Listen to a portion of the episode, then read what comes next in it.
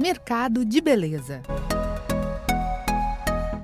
Ao longo da série Mercado de Beleza, preparada pelo Sebrae São Paulo, especialistas dão dicas de como empreender neste setor. Neste quarto episódio, vamos explicar como microempreendedores podem iniciar a operação de um salão de beleza na própria casa, que é uma das maneiras mais comuns de se começar nessa área. O principal cuidado ao implementar um negócio de estética em casa é a questão sanitária. Embora algumas regras sejam padrão, a legislação pode variar em cada município, então é preciso estar muito atento. O analista de negócios do Sebrae São Paulo, Reginaldo Santos, explica que o negócio costuma ficar bastante vinculado à imagem do empreendedor e, por isso, é fundamental passar uma boa impressão esse negócio está muito ligado à figura, à pessoa. Então, o negócio é a própria pessoa. Então, qualquer incidente ou infração pesa muito na continuidade do negócio. Então, a nossa orientação sempre é adequar-se à legislação, conhecer a legislação, adequar o seu espaço corretamente para procedimentos que ele vai oferecer aos clientes. O fato de ter a imagem pessoal como marca do negócio se torna um aliado na hora de divulgar os serviços e produtos. A comunicação com os clientes começa no reduto onde a pessoa é conhecida. A boa e velha divulgação boca a boca é muito importante, assim como o uso de ferramentas digitais.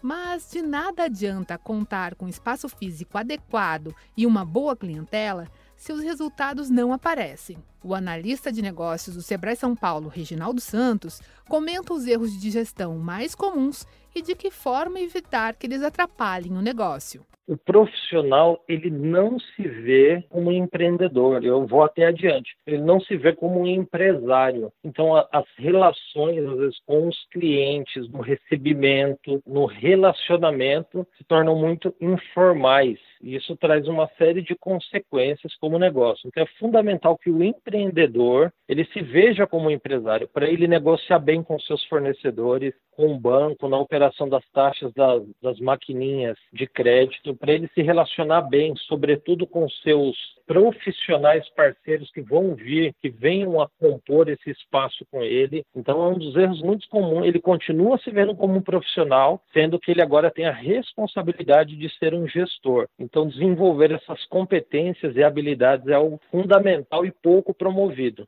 No quinto e último episódio, a série Mercado de Beleza vai analisar a gestão do negócio para quem empreende ou pretende abrir uma empresa no setor.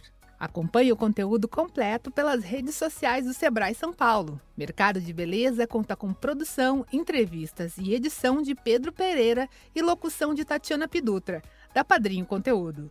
Até a próxima!